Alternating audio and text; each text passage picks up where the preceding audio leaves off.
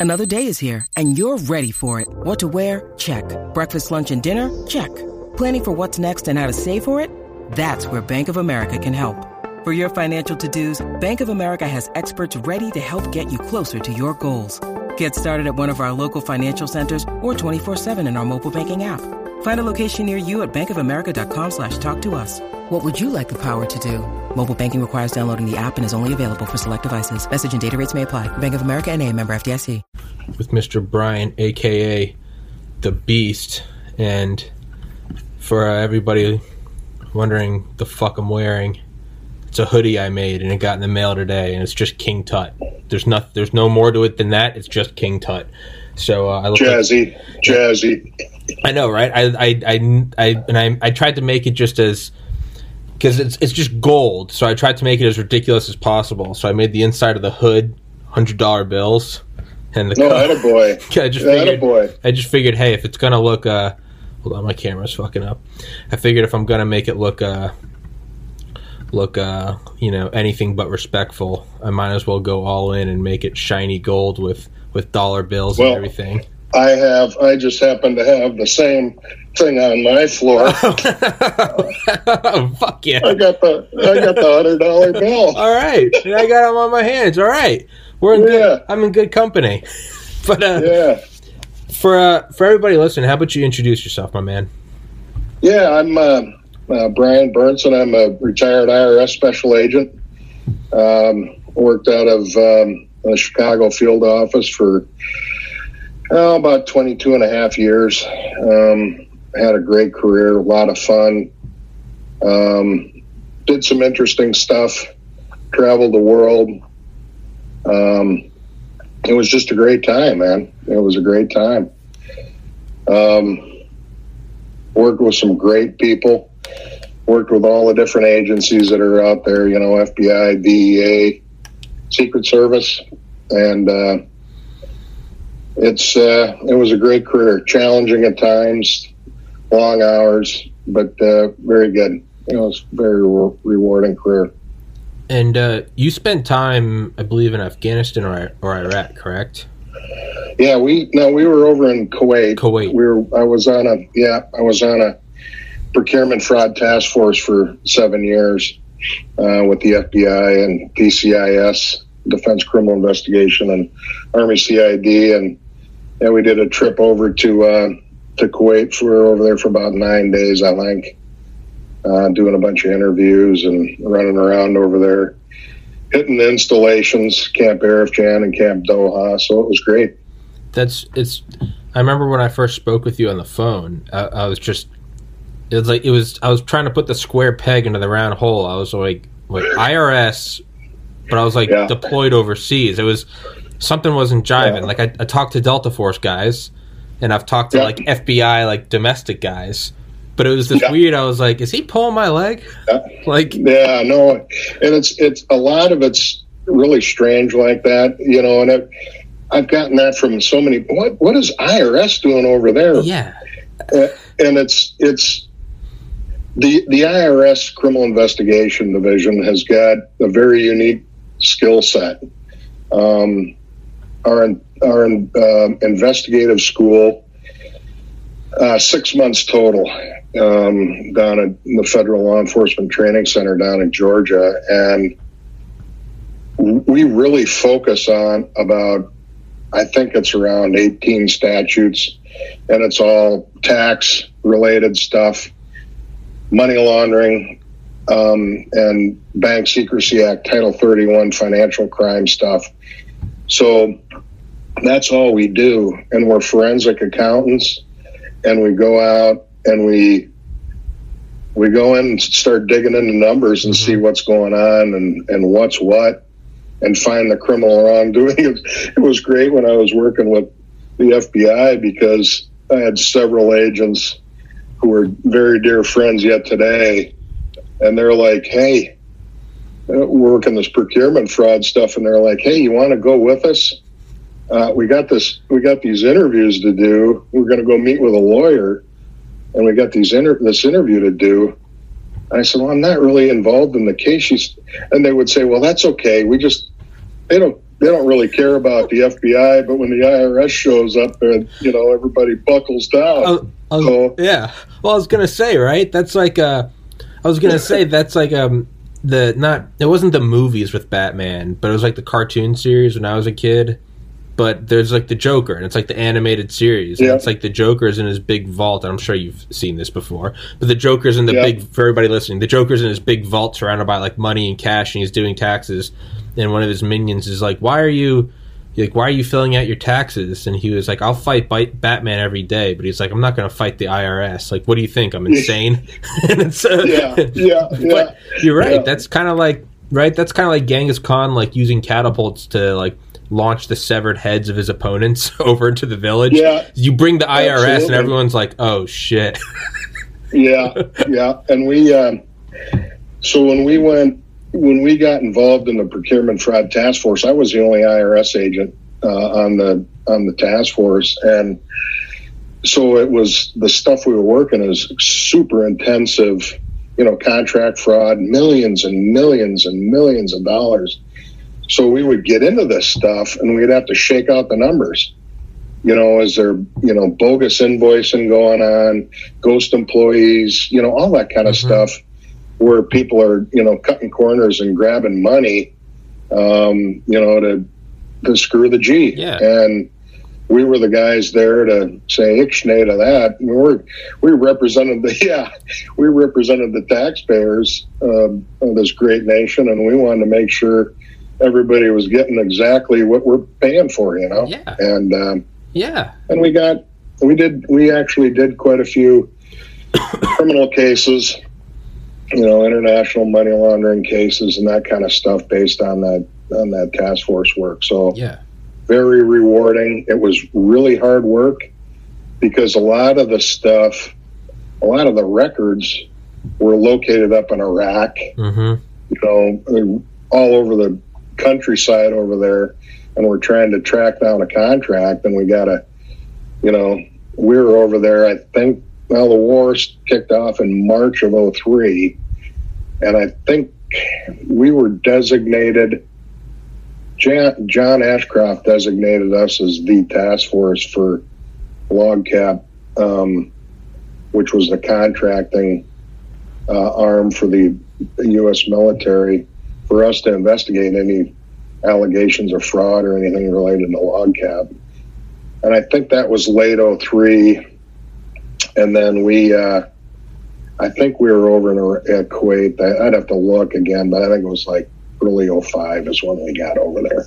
And things were, no, it might even been 04 because things were pretty, pretty, pretty jazzy then. You know, there's a lot of snatch and grabs, and the security on the post was extremely high. hmm Military installations over in Kuwait. So, yeah, interesting. did you at ever point at, did, at any point did you ever find yourself just like how the hell did i get here Absolutely.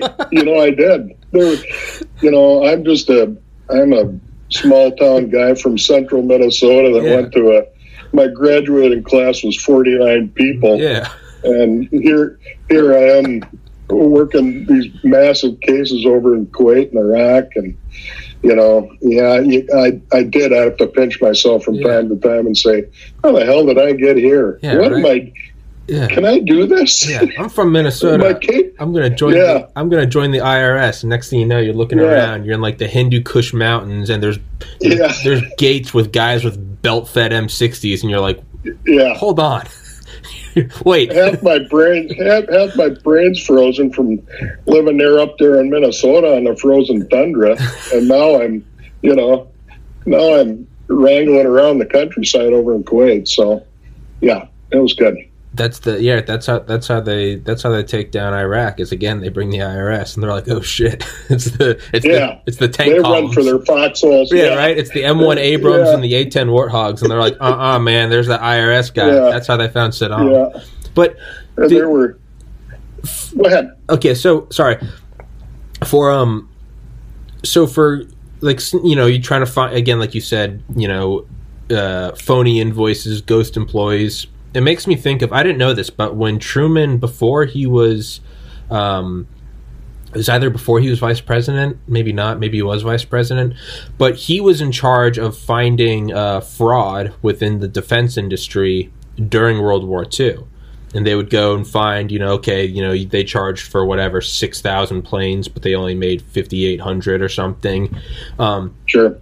And he he talked about how his like best case of his career was they started to find like the threads of something big they found this, yeah. and, and like you'll now recognize the town names. But he was like, there was weird spending in Los Alamos.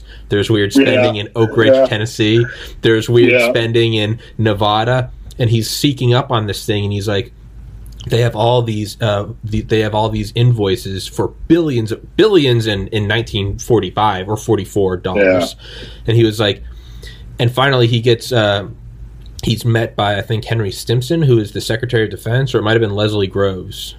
Regardless there was three guys in the world that knew the full scope of the uh, manhattan project. Not even oppenheimer who was designing it but the actual full program. It was fdr i think it was Hen- henry stimson and it was uh and it was Leslie Groves, and one of them went to Truman, and they're like, "Hey, you're barking up the wrong tree." They're like, Yeah. "Go away." And then Yeah. when FDR died, Truman had been president for two days before he found out what the thing was, and it was the bomb. I say all that to say, it, and I don't even know why I'm asking you because I'm not realizing it's not like you could answer. But is there anything that you were, you know, kind of pulling the strings on, and you found something, and then some Men in Black showed up? not that not that bad. Um, we did we did have it was it was very interesting on uh, over in Iraq um, when contractors would get paid. Um, the U.S. military, there was no financial institutions over there. You know, you, you couldn't issue checks. There's no no place to go cash a check. So what did the G was paying everything? The U.S. military was paying for all our logistical support with currency. So they would, I mean, I was tracking currency, and believe it or not, you can track currency pretty good. Um, uh, the Bureau of Engraving and Printing, they have the, you can receive a printout from them on when bills were printed, when they went, when they were printed, when they were boxed up, when they were shipped to the Federal Reserve, and then from the Federal Reserve to a bank. Okay. So once they got to, say, Bank of America or whatever financial institution received it, that's where their records ended. So what we were trying to trace was people that were receiving kickbacks over in the Middle East for, you know, getting contracts, getting issued contracts. They would bring the money back to the United States hmm well, how do you get the money back? You got to bulk cash smuggle the money back. You know, so guys were getting creative on how they were bringing money back into the United States, right? So we started we started intercepting some of these currents, some of these lots of currency that these guys were kickbacks are getting paid, bringing it back. And so my my, you know, kind of the alarm went off for me is, hey, what can we do? Can we see where this money went?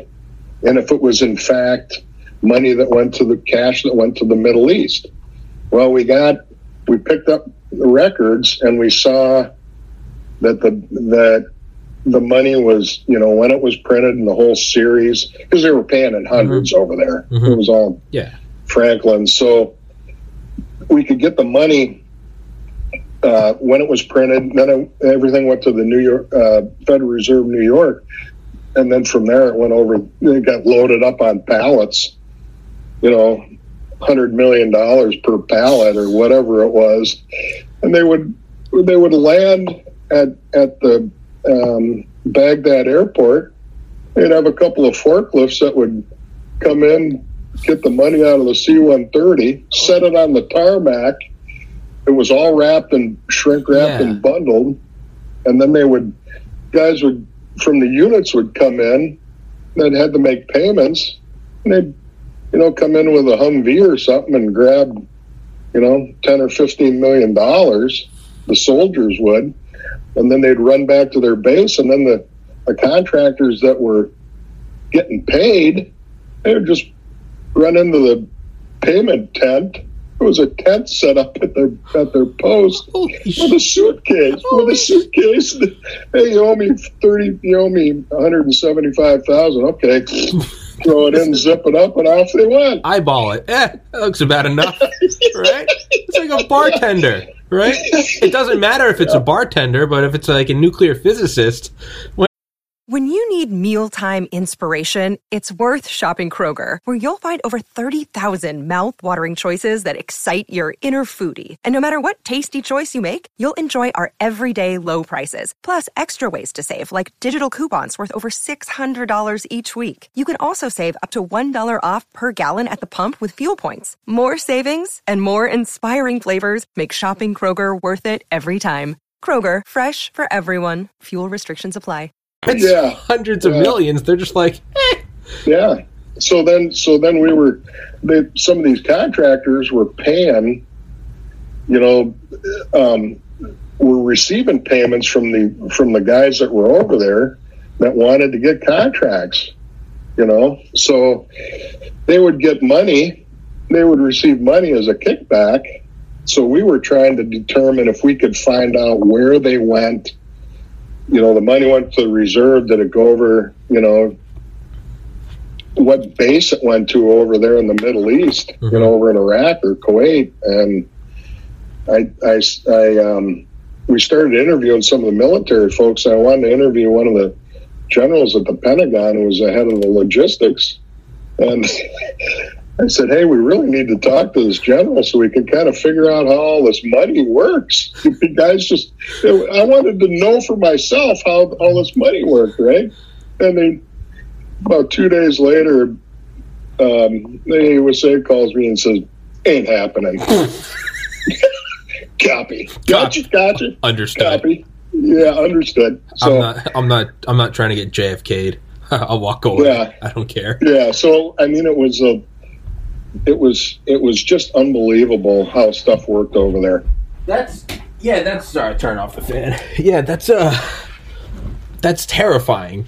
I mean, it is and it isn't. Like it's kind of it's kind of funny, but like I don't know. I guess I guess in my mind, like in my naive thirty year old biology degree mind, I assumed that that stuff kind of maybe happened in like Vietnam, right? Sending heroin back in body yeah. bags, the whole, th- a lot of just it was all kind of hairy. I don't know why. My, I guess in my own naivety, I think that like it was somehow different. But the way you're describing it, it's just like you come in, Yeah. pull the C-130 out. Here's some ballots of, you know, Yeah, couple of billion in. Franklins. Yeah, Come grab them. yeah. So come in and grab a half a bale or whatever you need at your at your at your operating your forward operating base I mean, to make payments. I mean, what the hell's even their unit? It's not like you know a rubber band or a stack or because I had on a guy like when I first started this podcast that used to drive armored trucks, and he was telling me about all the like the the different ways you can you can just kind of glance at it and you know how much is there, just kind of different wrappings they would use. Yeah, sure, sure. What the hell's the metric for like a a Humvee back seat? Like what metric is that? Yeah. Like it's Yeah, about two, right. it's about two back seats, maybe Yeah. maybe a front wheel well, give or take. Yeah, yeah. Jesus. Well, I tell you, what's what's kind of interesting about you know currency and stuff is you know we would get we would get into these huge if you'd run into a real big seizure yeah. and you know you you would you know collect all the money and seal it up and a lot of times it was so much money that we would just weigh it and we could you get pretty darn close Yeah. on weighing money. You can get you get pretty darn close on how much you got just by weighing it and, and knowing what knowing what your container weighs. You can you get pretty darn close. Jesus. So yeah, yeah. That, So until we would kind of weigh it, we'd weigh it and, and kind of get a number, and then you know get it to a bank so they could run it through the counters and give us an official tally. But you know that was kind of a good way to estimate what, what kind of currency you got, how much. I feel like yeah, going to the Pentagon and asking that is just like that's like a that's like a shortcut to like a shallow grave. Just Yeah, they were they were they were kind of like you know, it's it's the war. We got to, you know, we we've got to move quick. Yeah. We got to make payment. We got to get stuff set up. We got to feed the troops. Yeah. You know, so I, get- I get all that. Sure. But at some point, at some point, things settle down, and you'd think you'd try to get some kind of an accounting Yeah. Right. It's set like up there. But it's like college. I went to the University of Georgia, and like we drive down to Panama City for spring break, and Oh, yeah. that godforsaken town. But like, you know, it was. You're right. It's moving. It was kind of like you know, loosely, it was like war, right? It, who's driving? Yeah. Who's paying for the gas? Who's buying lunch? You get there, you don't even unpack the first night. You just go buy a bunch of liquor. It's all kind of up in the air, and it's okay, right? No one's being stingy Yeah. about it. It's it's this sort of we're all here to just get blackout drunk and unsuccessfully try to flirt with girls. But after like a couple days, like you know, it is kind of like okay, hey, I've spent a thousand dollars. Like I, you know, you guys kind of got to hit me back up that I don't have. that I don't that I do I spent a thousand dollars of student loan funds that is not mine. It's but at a certain point you kind of got to start yeah you know going back and you know carry the two and see who owes what.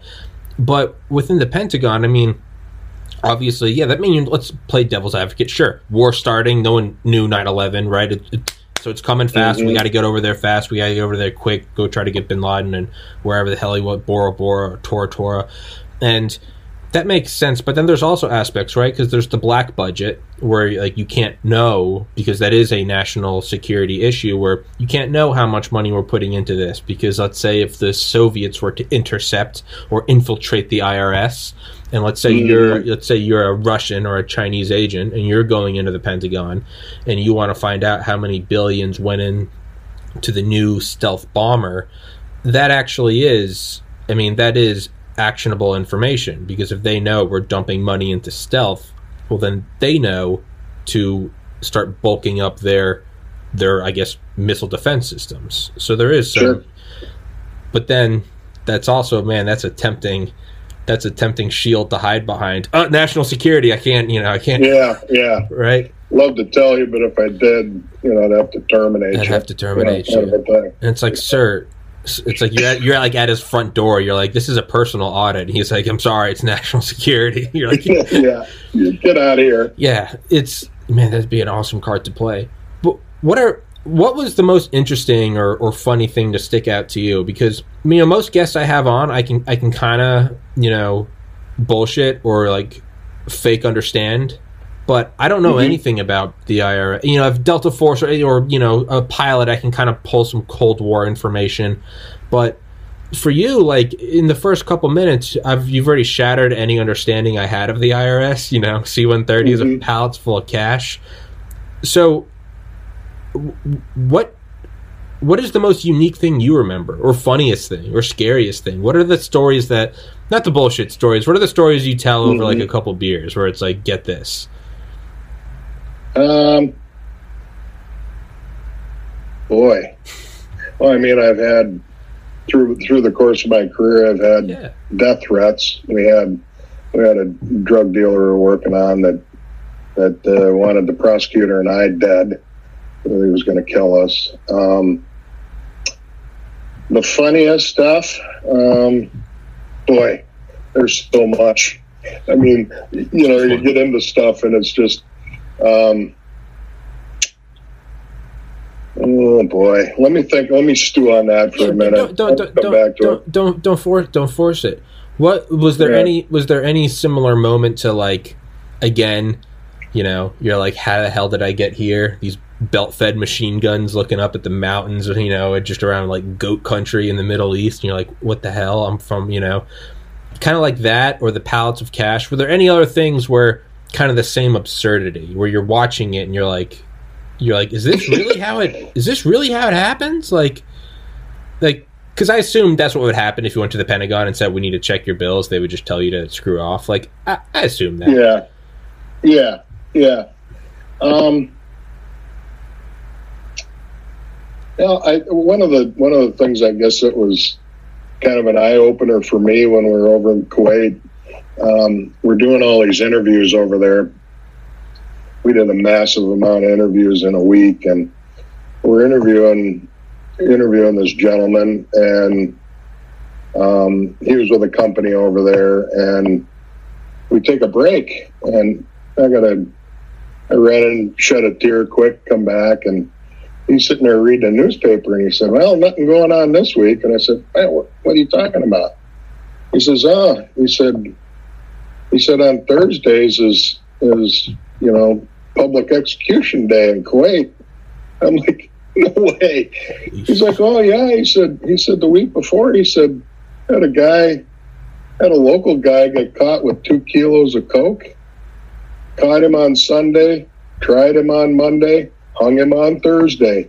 And I'm like, no way. He's like, oh yeah, Thursday's execution day in Kuwait City. right downtown. I said, where do they do that? And he's like, oh, downtown.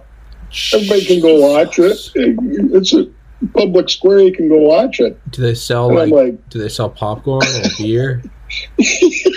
oh, no beer over there. Oh yeah, yeah, no, no, over there. no. Yeah, yeah, yeah, yeah.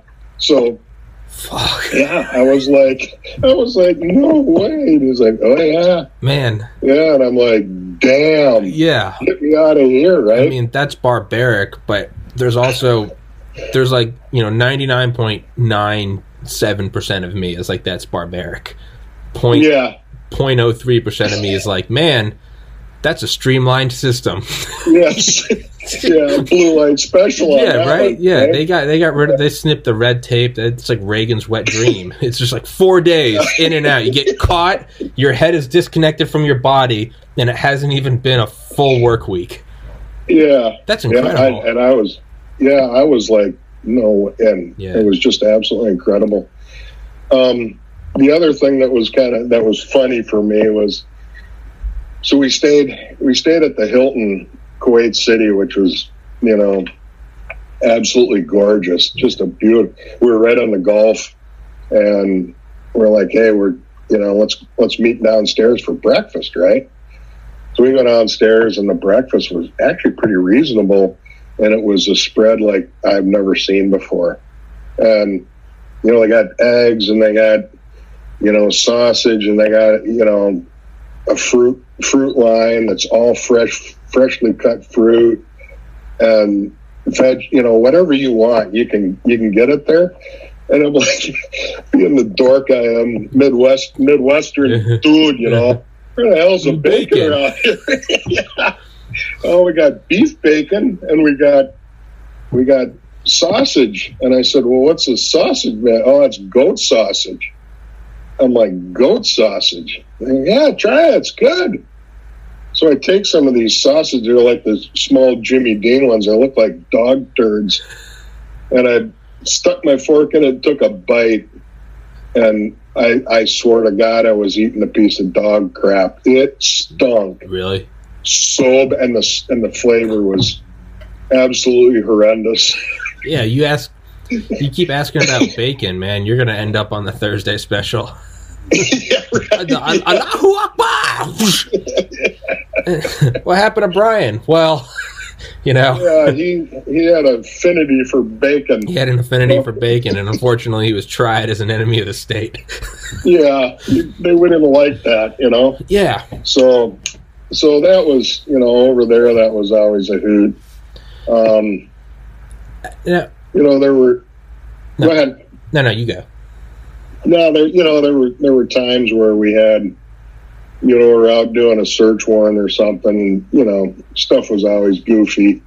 You know, once you once you get into a place, you know, you, you execute the warrant and you're in. You know, that's all the high test stuff where everybody's on needles and pins because yeah. you don't know what's what's on the other side of the door. Yeah. And but then there's always, you know, guys guys having fun while they're doing it too. You know, and so it was it was just a it was a great career, a great career.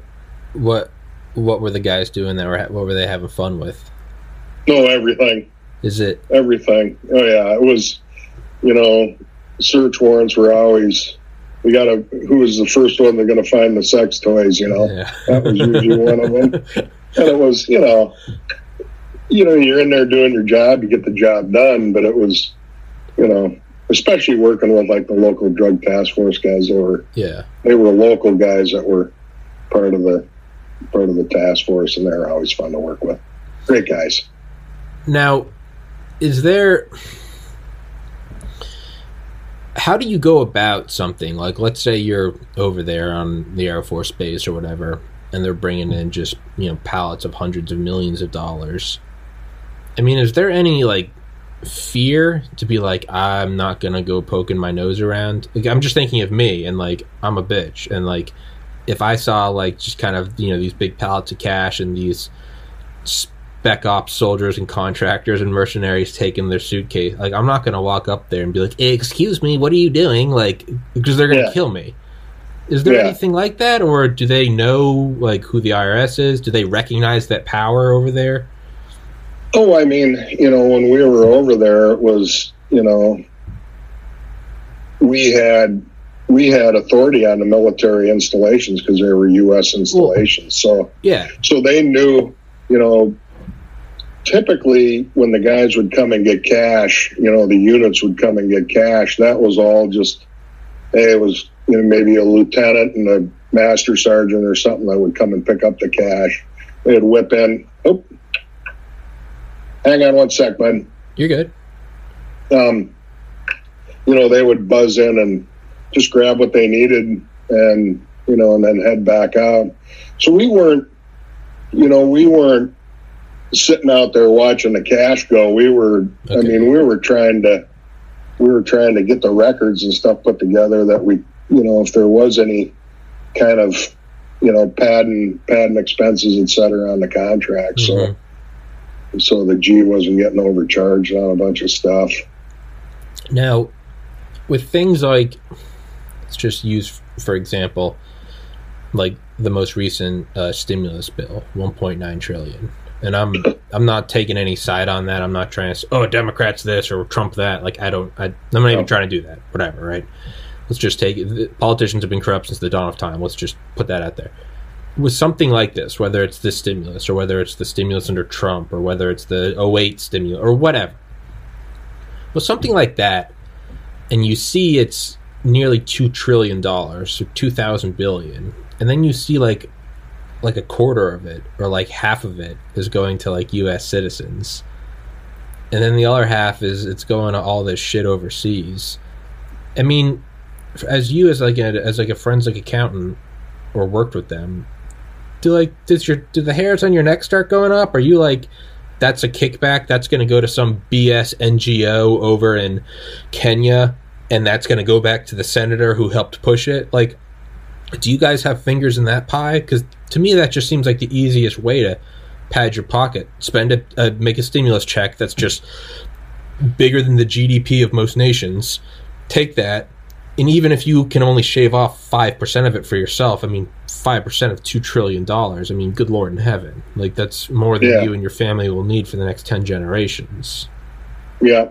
Oh yeah. I mean.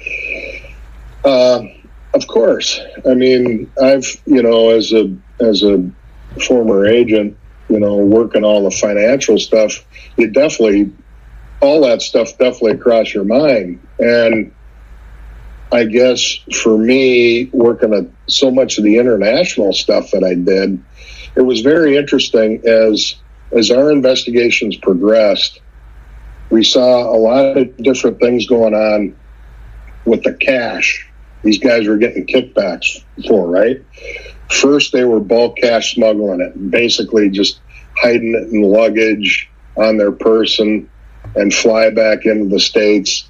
And if if you know the public out there doesn't know, if you enter or leave the United States with more than ten thousand dollars in cash, you have to report that. Mm-hmm. You have to report it on a form, um, either departing or arriving. And if you don't, that's a problem. There's criminal implications for doing that. So we started picking off some of these guys that, you know, early on that were bulk cash smuggling. So the word gets back over to the Middle East, hey, don't be don't bulk cash smuggle your money back because they're starting they're picking up on this and they're looking for us, you know? Yeah.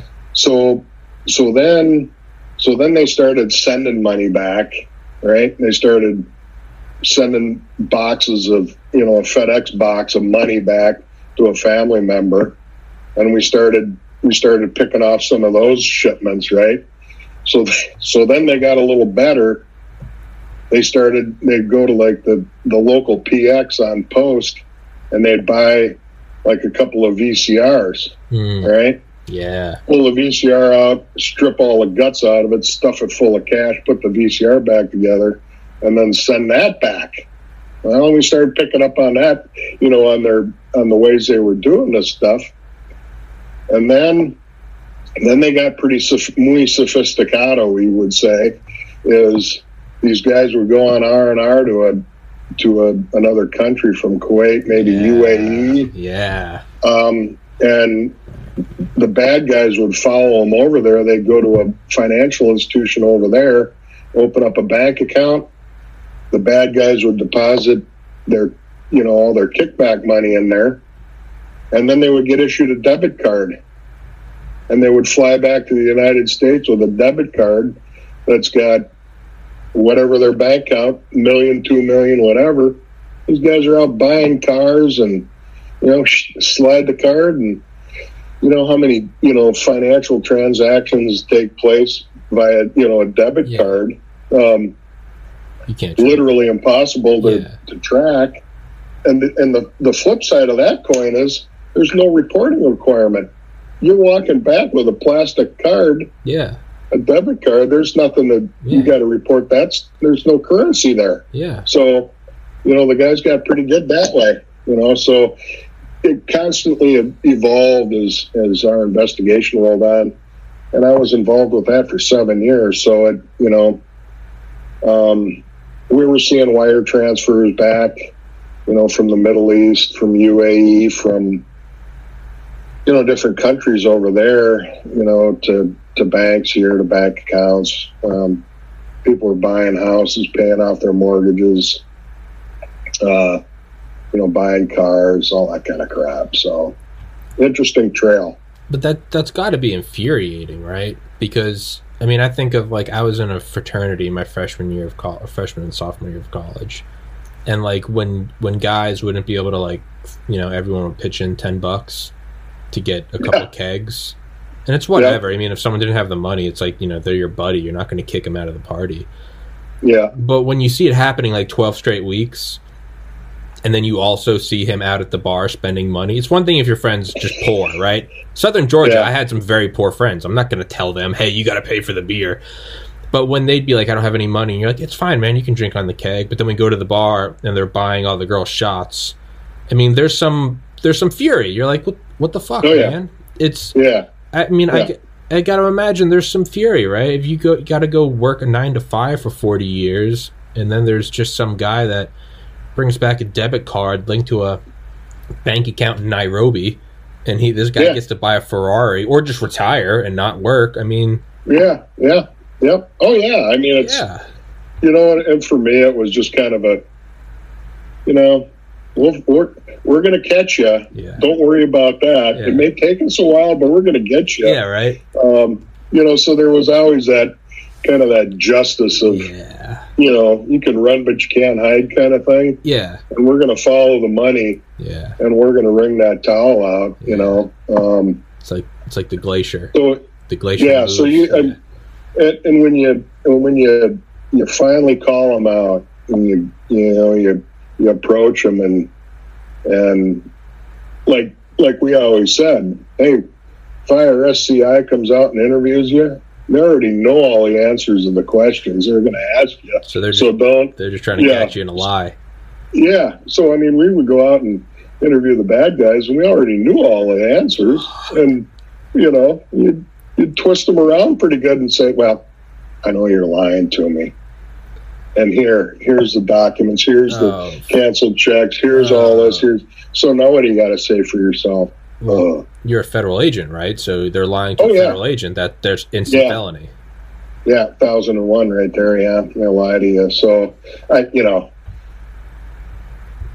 i went and interviewed one guy in my entire career one guy who actually told me the truth when we confronted him once one guy And- Smart guy. and he was yeah he was a smart guy he um i was on the procurement fraud stuff and he had he'd taken some money and and we caught him on it and he was like, Yeah, yeah, I did it.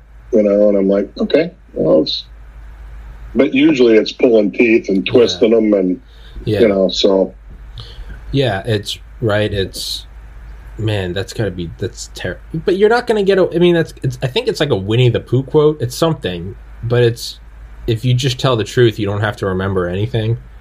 yeah, right, And right. I, I mean, Yeah, it's so yeah. simplistic and idyllic, but I really do like it because it's just like I would rather just like not not do something bad because then there's because there's no worse thing than like anxiety of knowing you did something and you're like when are they coming when are they coming Yeah, right. Oh yeah. Versus When's the just shoe like- gonna drop? it's like just pay the bill dude it doesn't matter if no one's watching there's just pay the Yeah. bill because there's no i mean it truly is a priceless thing like your ability to just sleep at night but like Yeah. i was gonna say is there actually do you care if i run to the bathroom real quick i'll pause recording Yeah, that's fine. I gotta get some earbuds replaced too. oh sure yeah man yeah Yeah, cool. All right. All right. There, how's that? there you are Yeah, okay. now i can hear you It'll switch me off to some different codec or something. it's it's it's retarded. It's it happens. I i tell everyone if it if i do several episodes without a technical difficulty i start to get a little suspicious because it's so Yeah. it so frequently messes up. But um yeah, yeah no it's uh did did your airpods die originally? Yeah, yeah. I I've had these for like a year and last night i actually ordered a second pair because i was finally like they die and it's just you just kind of gotta have Yeah. to sit around and wait with like your you know your dick in your hands you're just like what am i doing I got I got the AirPod Pros too, which are decent. oh yeah Yeah, they're they're they're pretty pretty jazzy.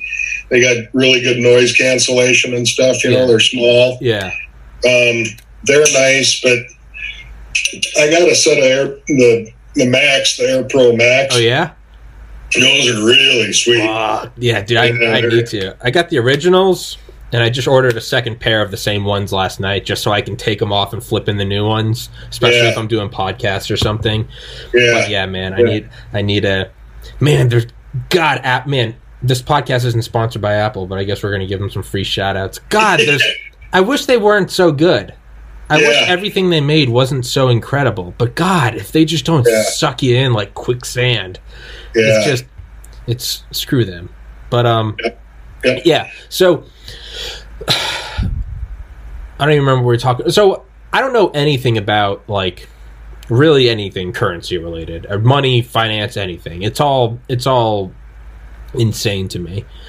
Is there that being said, is there any like is there any true like IRS proof uh laundering? Like if, you know, like if you were on the inside, right, and you want like James Jesus Angleton was the head of counterintelligence in the CIA for like 17 years, and when he was Mhm. finally fired, and this is the guy that was the head of counterintelligence when JFK was assassinated, and he opened a file on Lee Harvey Oswald 40 years prior, and it's like, what the hell did this guy know? But when he was finally when he left the agency in disgrace, there was this big thing because no one knew what he was doing because he knew the system so well. His nickname was the Ghost because Yeah. everything he did it was like woven into the very fabric of the the structure, the like the corporate outline of the agency. That he was basically like the equivalent of like walking outside of like security cameras views. He was Sure. in the dark Yep, yep. is there anything is there like a way that like if you were on the inside like yourself and i don't know maybe you can't say it but is there a way where you're like i know a way that's like true like irs proof uh, like laundering money? Is there a way to i mean because you kind of pointed it out right? Go deposit a bunch of cash in Qatar and then come back with a debit card and there's no way to you know Sure. track it. Is there anything like Yeah. that? Oh yeah, I mean, and oh, there's a ton of different ways you could do it, and, you know, and I don't want to get into a lot Yeah, of that, yeah, I but I, don't- think you could. I think you could run a lot of, yeah you know, a lot of your stuff would be offshore, and then bringing it back in some different ways, and yeah it, it, it you could do it in places where they don't. We the government doesn't have any relationships with various countries, so you know you're kind of North Korea. You're insulated that way, you yeah. know. So there's, oh yeah, there's definitely ways you could do it. I mean, I was during my career, I was a uh, you know a money laundering expert witness for the government, and I testified in eight trials during my career, and you know consulted with with a ton of agents across the country on you know on their casework and what they were doing and um, you know what cases they were contemplating charges. And you really get a full belly of all the different schemes that are out there but typically typically on the money laundering side it's you know the typical drug dealer yeah. kind of guy is hey, i got my girlfriend she went out and financed the car, bought the car in her name. Yeah. And I'm paying her to make the payments yeah. or, you know, buying money orders to buy stuff. And, you know, because two things you can do with currency, right? Spend it or save it. Yeah. Doesn't do you any good to save it because it's just paper. You're just it's, losing the value, you know, yeah. Yeah. It doesn't mean anything. So you got to spend it. And, you know, that's where that's where guys get kind of creative and and you know when you're looking at a so I teach a lot of you know financial investigative money laundering courses to law enforcement over the years, and you know there's the, money laundering can easily be explained by a you know a, a series. So it's the placement of the money, okay, so you're placing money within the financial system somewhere. Mm-hmm. How you're doing that, you're depositing deposit to a bank account. Then there's layering. So what you're doing is you're maybe putting that that money into a to a business bank account of your buddies, your buddy's business, and then he's kicking it back maybe as a paycheck to you. Okay. So there's the layering, and then there's the integration, and the integration is the way the money comes back to you. Okay and and you try to make it appear as as though it's from some legitimate source, although it's you know it's always from an illegitimate source, some some type of illegal activity. So yeah.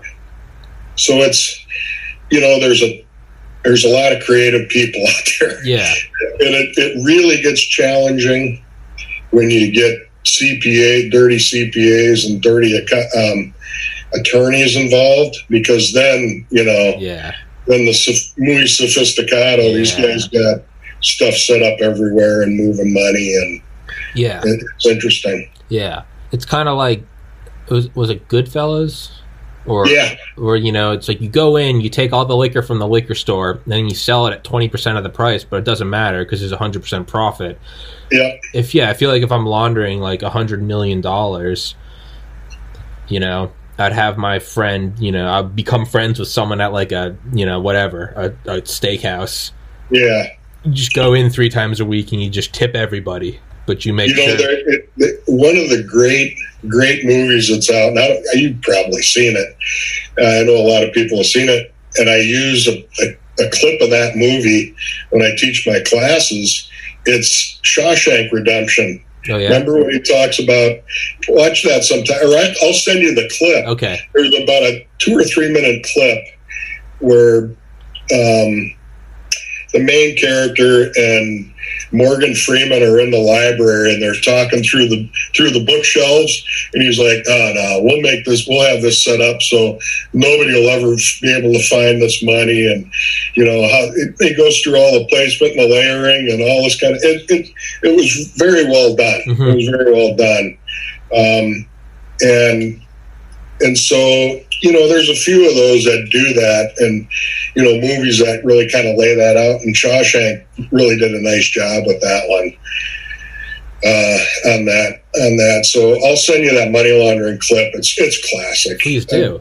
Um, yeah. It's yeah it's because I guess the people that actually did it perfectly, you would never know that they did it perfectly, right? They're still floating around out there, it's, sure. Yeah, yeah, right. It's like the perfect murder. It's like you can't know what the yeah. perfect murder was because everyone yeah. thought it was a, an accident or something. Yeah, right. Our motto, our motto at work was "Thank God for the dumb ones because they're the ones we catch." You know? Yeah, yeah, exactly, right, exactly, right. It's and, and, and occasionally we'll get lucky, and you know pick off somebody that's you know pretty sophisticated, or if you get the low lying fruit, you can always climb, Climb the up. pole. Yeah. yeah, climb up and see who's on the on the top up there. So yeah, I feel like another way to do it would be go into a casino. Oh, yeah. doesn't Yeah. matter what you lose. yeah, cash out. yeah, yeah. They do a lot of that, try to legitimize their money through casinos. Hey, I won. Okay, well, how much did you win? Because casinos track all that. hmm and that you know that gets all reported to FinCEN and stuff. So, you know, they can come up with all these ways, but Yeah. you know, they're, they they definitely try to do that. Though I've seen that over the years too. yeah, Casinos. yeah, You could do that, or I mean, I guess if you bought gold in person, not from like a pawn shop, but if you just bought someone's like gold necklace off of them or something, I don't know, then maybe you did that over the years and just amassed like your own fortune of gold. But then I guess you'd have to report that because eventually you try to cash in on the gold, and they'd be like, "Where'd you get 17 pounds of gold?" Well, we were. Here's the other thing: is we were tracking some of the guys from over our cases in the Middle East. They would buy gold. They would go buy like gold, really elaborate gold necklaces that were super. The gold quality over there was crazy good, yeah. and you could get it for, you know, you could buy a, a gold necklace over there for a thousand and bring it back here and be worth five. Jesus. So guys were bringing, you know, would dump off all their illicit money and gold chains and all that crap and bring it back with them, or they could piecemeal it back with them. It's not currency; you don't have to report it. You turn around and sell it on the market over here, and you converted, you know, your illicit money that you bought at, you know, a fifth of the cost over there, Yeah. and you're getting five times that for it over here. Now, does it get different with something like, in full disclosure, I don't know anything about this except how to pronounce it. Is there anything that would be infinitely difficult with cryptocurrency? Yeah, that's that's a whole Is that a whole? that's a whole animal in and of itself. okay. I don't know anything about it, so yeah. Yeah, it's when I was, you know, I retired a little over seven years ago, and FinCEN and all the, you know, the experts were trying to get their head wrapped around what the what how does all this shit work because it was so yeah it's it's it's it's interesting it's very complex and it's hard to track because a lot of it's dark web stuff Yeah. and you're selling you know like bitcoin you're selling the, this cryptocurrency and it's virtually untraceable Yeah. and, and and what was really interesting, Tommy, a, a while back we were we went out to Las Vegas and I got some friends out there and I was looking and I I about fell out of my chair. Most of the casinos out there will take cryptocurrency. And I'm like, you've got to be kidding me, right? Jesus. I was like, no way. I mean, they're they could be helping the cartel. They could. Who knows whose money that is that they're laundering? I don't think they care. Oh no! They don't give a shit. gotta keep the lights on, They baby. don't give a shit, right? Was it HSBC? Didn't they? They were laundering Yeah, they money. got- they were laundering money Yeah. for like the Sinaloa cartel, ISIS, Yeah. Hezbollah. Yeah, they. When I was out in D.C. in 2010, um, I went out. I was one of four agents. I went out to set up the global illicit financial team for IRS, where IRS sponsored a, um, a task force targeting professional money launderers uh, worldwide, international uh, money launderers, and we had IRS had just gotten like a hundred and fifty million dollar check from HSBC as a civil penalty for that that whole case, and that was that was like one payment. It was more than that. Yeah. It was crazy, and so that you know the financial institutions around the country, you know, have to have a real strong anti-money laundering protocol so they don't get yeah protocol so they don't anti-money laundering protocol so they don't get stuck Yeah. You know, because a lot of them are, you know, you know, eh, They're all- I don't see anything. They're all they're all what's that over there on the table? You yeah, know, they're all demons from hell. Just they're all just you know. So I don't th- I don't think the local credit union's bad, but I mean, come on, when you're rolling when you're rolling through Lower Manhattan in a in a Bugatti covered in chrome. I mean, Yeah. come on, you didn't get that from elbow grease. Maybe you did. I don't know. Maybe you Yeah. did. But I mean, yeah, it, yeah, it's, it's it's mommy and daddy's money. You know? yeah, yeah, right. It's like, hey, I What did remember. Yeah, I remember I was work. I was living in the fraternity house. I remember.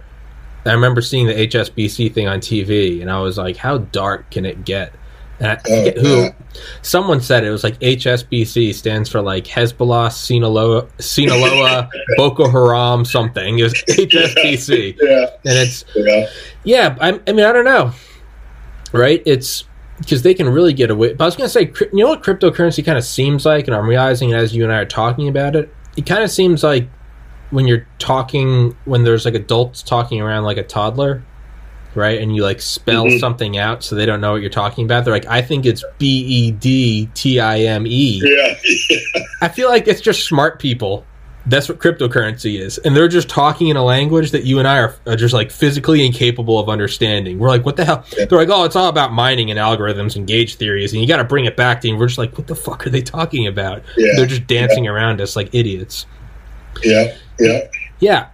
Very complex stuff. Yeah. crypto is. It's it's you got the data miners, and I, I that's something I really need to kind of brush up on a little bit.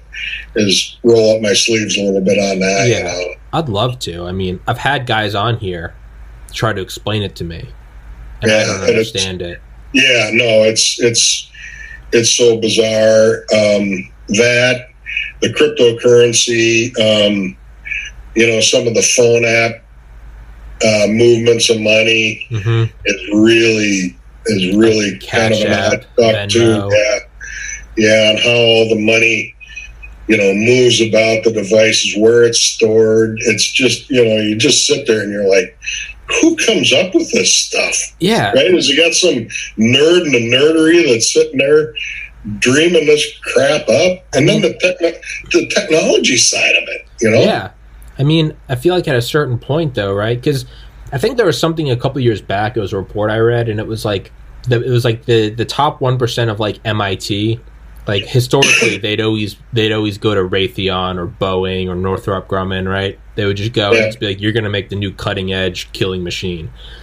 But in like the last twenty years, there's been a dramatic change where the top one percent of these classes, and they all they not just engineers but also like theoretical physicists, they've all gone to like Goldman Sachs because they're finding that the, their minds, their ability to create new propulsion engines or or uh, radar absorbing material or you know new quantum physics, you know standard model shit, they can use that as a way of creating these algorithms that can just shake even more money out of the system Oh, yeah. Yep. and once it gets to that point, it's like, well, how how can you even track that? Because this is someone that's smarter. Again, it's right. Yeah. It's two tall guys playing pass, and you can't reach up there because you can't comprehend it. Right?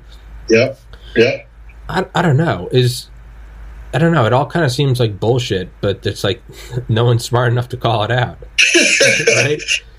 Yeah. It's like I think crypto Yeah, yeah. is bullshit, and it's no one no one can explain why. Um. So, is there again, and it's not anything I know about, but doesn't it always? It kind of comes out every couple years. And by the way, don't don't let me keep you. If you got to go at some point, let me know. Yeah. No, I got, I got maybe, let's go to 2.30. Okay. About 15 more Okay. minutes. Okay. Yeah. Yeah. I keep people verbally hostage, and I forget it. Sometimes I'm sitting here Yeah. talking. Well, I'm just going to cut you right off there, Good. Good. I, that's what. I, that's no. That's what I love. I respect that. I, I don't want any small talk. Just be like, and you're finished Tommy. me. Sorry. Just hey, save your time and mine. Hey, hey, did you see this hat? Yeah, John C. Stennis. Yeah. Yeah, I was no. on it. You were. Yeah. Well, so I recognize here's the the- name from Transformers, the movie. Yeah. So here's the story behind Yeah. that. Two of my two of my sons were Navy guys. I was an Army guy, so it was a it was a hard pill to swallow, and my sons wanted to go to the Navy. anyway, um, both were both were Intel guys, right? Mhm. And so one of them was out in your neck of the woods, and then my other one was down in out in Hawaii, and then Georgia. And my youngest son, his best friend from training down in Pensacola, ended up staying longer because he had ship training. Well, he ended up going on the Stennis. He got assigned to the Stennis, and the Stennis deployed.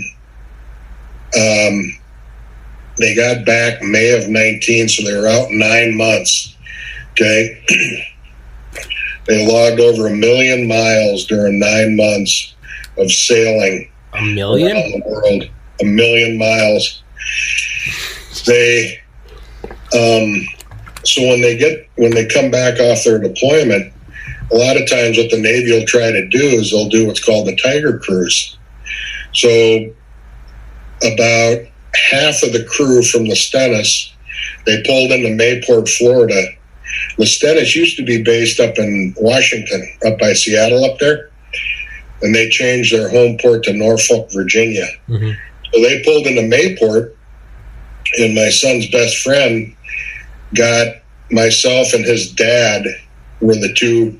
His he was our escort for the Tiger cruise, so it was four days on the ship underway from from Mayport, Florida, up to Norfolk, Virginia. And I tell you what, my friend, it was absolutely incredible. Really? The U.S. Navy is there's nobody finer. Fuck yeah. We got we got on the ship.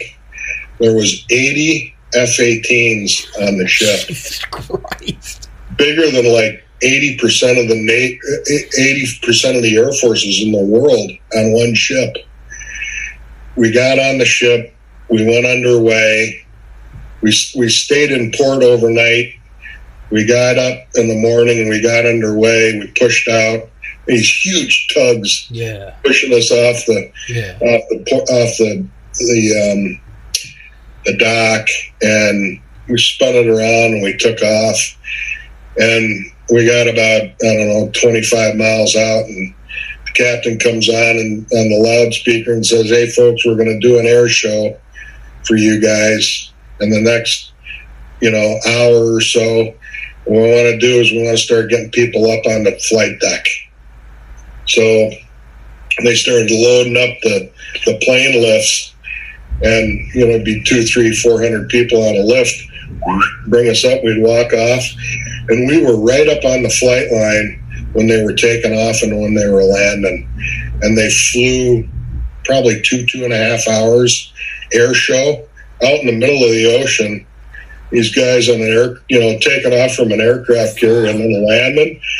And we were I kid you not, we were 15 feet from these guys when they're taking off and landing. Jesus Christ! You talk about rocket. I know, right? It's it's something. Oh. Yeah. Unbelievable. The power. And, you know, so they did a, they actually did a live fire thing. They had a, um, one of the helicopters went up and they had this, it's like a big bomb dummy, they call it. It's about the size of a 50 gallon drum. And it's full of stuff, you know, and they, the helicopter took it out about a mile and a half, pushed it out, and it's laying out in the ocean, you know, and bobbing around. And, then the captain comes on and says, "Okay, you're the guy that was calling the show." He says, "Take a look out about ten o'clock off the front of the carrier. You're going to see an F-18 come in there." Did a live fire on that that bomb dummy. It was so cool. Explode, yeah, like uh, 20 millimeter Fuck. Gatling guns, and he was just lighting. It was just, it was really cool. Jesus Christ. It was, and you know, we got to we got to hang with all the guys. We got a tour of the entire ship. The only place we couldn't go was a reactor, you know, reactor area. Oh. Yeah, you know, the glow, you Yeah. know, and then and then um, I, you know, my son's friend was like, he's like, hey, Beast, they're really stepping up the chow, you know, for the Tiger Cruise, and so we go down to the galley for chow, and I took my first bite, and I'm like. Oh my god! Worse than army chow, man. You guys are stepping it up. I'd hate to see what dropping it off would be, right? Dropping. I mean, just pure MREs, stuff that can last a Oh, hundred I years. mean, there's stuff, and I, you know, my hats off to them. Those Yeah. guys in the in the galley are literally the galley's open like twenty hours a day. well, I mean, Yeah. th- those are small cities, right? They have, I mean, they have Oh, yeah. six, seven thousand people on board. Yeah, it was like sixty four hundred and something Yeah. on that thing, and and I think we had about fifteen hundred Tiger cruisers. You know, people that came on, and you know, it's kind of fat guy in a little bunk for me. It was trying to get into that rack. You know, it was great. Um, it was fun. It was it was so neat to see. You, the really cool part about it was to see young people that were so patriotic Mhm. and giving it their all every day. Yeah. Can you imagine nine months out at sea? And I think they they hit four ports. You know, they were in port four times for like three days, and and then back at it. Yeah. So when they get in the port, they get time to get off the ship, go get some chow, hang out. You know, go out in the town a little bit. Yeah. And, um, hard working stiffs, man, Yeah. and they're great people. Yeah. All the sailors are just great, Yeah. That's awesome. that's got to be quite an experience to go on an aircraft carrier. Oh, Right?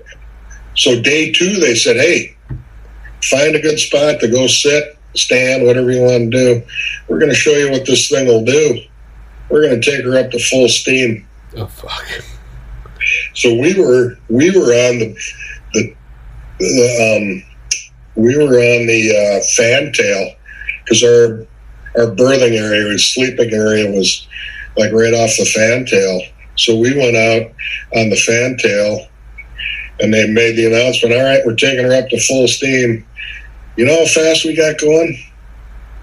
That aircraft carrier, and I forget how much the weight of that thing Yeah. is. Millions of tons. Yeah, they were. We were doing over forty knots. Jesus Christ.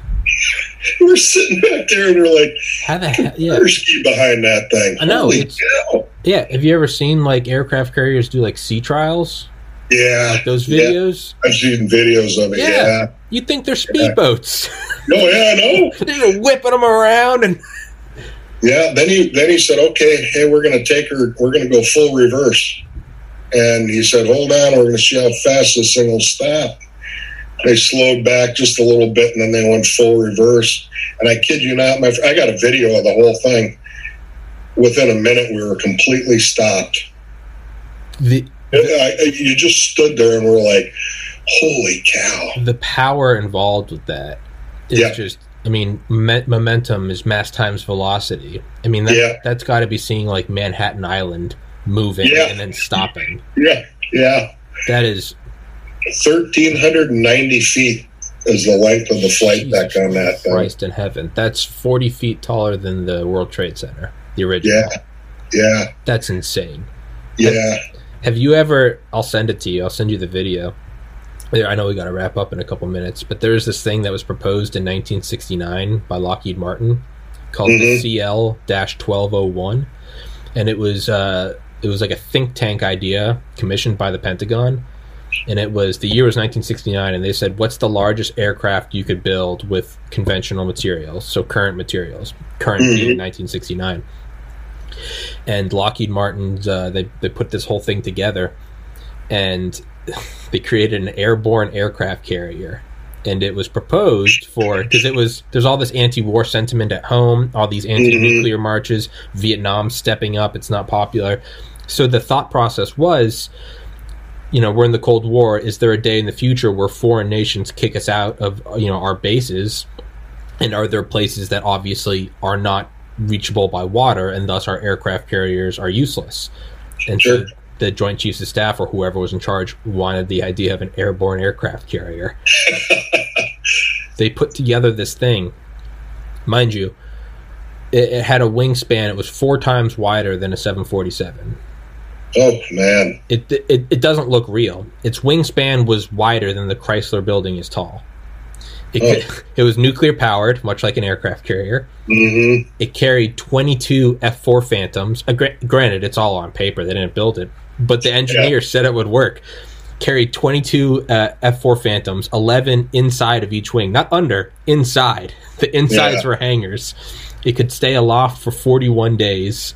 Um, and I think it had a crew of 845, and it could carry upwards of 6,000 troops, much like an aircraft carrier. Yeah. Wow. Yeah, Wow. yeah. But that was something that was actually designed, thought out, and was said to be physically possible. But they didn't Mhm. build it, and I don't know what the reasoning was. But I would have loved Yeah. to see it. But that just makes I don't know. That makes me think of an aircraft where it's just, it's it's really got to be. Yeah, that's got to be a forced projection, unlike any other, right? Oh, you. It, it's A mobile you know, when, when we when we got on the base, when we got on the Mayport down there, it's right outside Jacksonville. When we got on the base, and we were, we met some great folks down there. Just you know, wonderful parents that kids were in, and Mhm. and we got a ride in from the main gate, um, and we still had quite a long walk. And they they were like, "Hey, you can't walk. We'll send shuttles up to get you guys in." And we're like, "Hey," they're just like, "Come on with us. We'll go." You know, we got some rain earlier. Well, we walked, and we were you know a couple miles away. And this thing was massive. And when you get up to it, it's it, it you cannot imagine until you're standing there. I mean, I got pictures. I can send you some pictures of how massive this thing is. Um, you know, you got the F-18s up on the flight deck when you're standing out on the out on the pier. Look like look like little The play toys, little matchbox things. You know Yeah, it's just massive. They have they have anchor they have anchor um, the links for their anchors oh yeah. A thousand eighty six pounds per link Jesus Christ. and the, and I forget there was each anchor was forty thousand pounds and I forget a thousand I think it was a thousand eighty six feet of anchor chain too per anchor. So just the weight from the anchor and the anchor chains, I mean, they're just massive. It's and you don't you you're on this thing and we're like, how does this thing move? You know, Yeah. how does how does this massive beast get around? And it's it's just crazy. Right now, the status when we got in, that was May of 19. We went on that cruise. And as soon as they got back to Norfolk, it went into dry dock because they had to update, they had to redo the reactors and they had to up, they do their half life. Mhm. So they basically 50 years on a carrier. So it was in doing doing their half life, up updating all the electronics, all the cabling, you know, the reactors, probably props, you know, all the updates to it. They should be getting ready to set sail again pretty quick here. Yeah, It's been two years. I'm like, what? I mean, but the value of those, I mean, they are invaluable, right? I mean, I think Oh, yeah. I think Russia has one. I think China might no, China has one. I think Yeah. Britain has like two little ones. In the United Yeah, States, Yeah, we got nine, yeah, and, and two more, two more in work. So yeah. they they just got the Ford going, and they're doing they're doing two other ones Yeah. on the Ford class. yeah. So we're gonna have eleven. oh yeah, the Ford. Yeah, no, the Ford ones are, and they're just they're just pushing the sizes of them even larger and larger. Oh yeah, They're I gonna, know. they're gonna get ridiculous. I hope I hope to live to see like a two thousand footer. It's Yeah, yeah, I think I will. But it's what you said is, you know, how does this thing move? And you got to think, man, it's the most nuclear uh, powered aircraft carriers. They're the most subtle advertising campaign for nuclear power. No, Oh, yeah. no commercials, no nothing. Yeah. But they just, how does this thing move? And it's like, thank you for asking. Here's a pamphlet about nuclear power. yeah, Right? yeah, yeah. They um, and the guys that were on there that were, you know, the Intel crew because that's where we stayed with because that's my son's buddy was on that that side of the world. But they um, it was really cool because I was talking to one of the one of the other guys that was there, Jack, and Jack was saying, "Hey, man, you know these the reactor, one reactor, you think about four 50 gallon drums sitting together with a strap tight. That's all. That's Mhm. one reactor. Mhm. He said they're really small. Yeah. And he said, he's, you know, they got two of them on there, Yeah. and you know, one drives each shaft, and it's just like, how can they? And how they- can they produce that much force? You know, well, they say it would. I've had on guys on this podcast before who research nuclear power. I mean, there's a reason why Eisenhower pushed for the Atoms for Peace campaign. And there, there's a reason why the original slogan for nuclear power was "too cheap to meter," because Mhm. it for I think it's something like to run like a, a coal power plant. You need something like 90 train cars every day full of coal yeah, every single day for 365 days 90 train cars of coal equals the same of one day per year half a train car of uranium yeah, yeah, right. You you can't touch it and it's it's, it's Mhm. unlike anything else but everyone's we're all we're all ripping our hair off trying to build solar panels and windmills which i mean i'm not shitting against it's all innovation it's all great but i mean goddamn it's we've been had nuclear power since the So inefficient. yeah You know, it's it's yeah. Yeah. but it's 3.30 i said i'd let you go um all right, man. thank you very much for coming on dude and um yeah i would love to have you back on man think of some stories think of some uh, Oh yeah, oh yeah. cur- curate curate some stories let the good ones Yeah. rise to the top and we'll do another Yeah. one Oh, I got, I got. Yeah, I'll get some. I'll get some chuckly ones that get you rolling a little bit. hell yeah and if if you if you know anybody if you know anybody interesting from all of your time doing all the Yeah. crazy shit you did please Yeah, yeah. recommend them to the i would love to talk to them as well Yeah, absolutely, absolutely. Hell yeah, man! Thank you so much for coming on. Thank you for your time. Thank you for your stories. And Yeah. um, well, I just now now I know. Now, if I didn't know before, now I know. Just don't lie to the IRS. If they come to my door, they already have everything. Well, here's a here's a classic story. Um, when I was in training, brand new agent, 1991, down in FLETC, we had a we had an agent that was one of our instructor trainers. That was from Utah, from Salt Lake City. John Smith of all names, and John was a great dude. And John started. John was getting ready to retire because I think he started in about 72 maybe or seven you know going back a ways. And he said you know when i first was an agent and and, and got on the job he said my i went out with my OJI my on the job instructor and he was like went out and interviewed a taxpayer. And you know the taxpayer was just kind of giving him a run around and basically told him to go pound sand and and uh, his OJI told the taxpayer, he said, "Well, that's all fine and dandy." He said, "We're gonna we're gonna find all the money, and and we're gonna we're gonna we're gonna pin you down." And he said, "If you want to play ball with the IRS, that's fine, but we're gonna stick the the bat up your ass, big un first. Jesus Christ! so you want to play, that's fine. I mean, it's your choice." Just but you know, just you know, that's old school stuff, and you know, I mean, um, I mean, I guess that, I mean it's kind of right. It's kind of like it's like the glacier, right? It's like the glacier moves an inch every decade, but it will, Mhm. it will grind mountains to dust. yes, absolutely, yeah, Just a monolith wall moving. yeah, and and that's that was kind of that's IRSCI. Well, I mean, we don't stop. You know, we get in, we find that thread, and we start running with it, and wherever that thread takes you, it, it can take you to big things. You know, big, big, big things. Hell yeah! So I never knew really IRSCI existed um, until I met my my girlfriend, now my wife. That you know, one of her parents' family friends was a was an auditor for IRS up in Minneapolis, but he was assigned to a group of special agents, just kind of grinding numbers. Yeah, you ought to be an IRS special agent, man.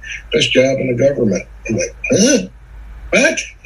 He's like, yeah. So I met some of the guys and we did everything everybody else did. We're 1811s, which is a criminal investigator special agent. So we did all the arrest authority and, you know, all that, just like the FBI or anybody else. So that was fun. It's a good outfit. We had a blast. Next thing you know, you're in the Middle East, surrounded by machine guns. Yeah, yeah, we're driving onto a military installation. It took us 40 minutes to get on, four checkpoints later, and you know, two o'clock in the morning after we got into Kuwait. You know, we had to get on because the army guys needed gas, so we had to go on the installation. Jesus Christ. Yeah, after a day of flying, and I mean, I left here at 11 a.m. local time, and I think we on Sunday, and we didn't get on the ground there till like Tuesday morning at midnight or some shit. That was Jesus Christ. yeah, it was brutal, man. Dulles to Amsterdam, Amsterdam to Kuwait City. Yeah, oof, like 19 hours of flight. That's brutal. that's why that's why I'm taking up podcasting. Yeah, My, easier. my travel time is bedroom Yeah, to leather chair. yeah, It, it's a harrowing 17 seconds. You yeah. know, I gotta. Right. It's, Nice. Yeah, you know, it messes. I get jet lag. You know, it's all that. But you know, it's it's the hustle I make. It's uh, Yeah, Roger. But Yeah, I mean, Brian, thank you so much for coming on, you bet. and it was a pleasure. My pleasure, you. man. It's a good time. You as well, and I'll text you the link when it's up. All right. Yeah, sounds good, bud. All right. Thank you, sir. Yeah, see you, bud. Bye bye. Bye.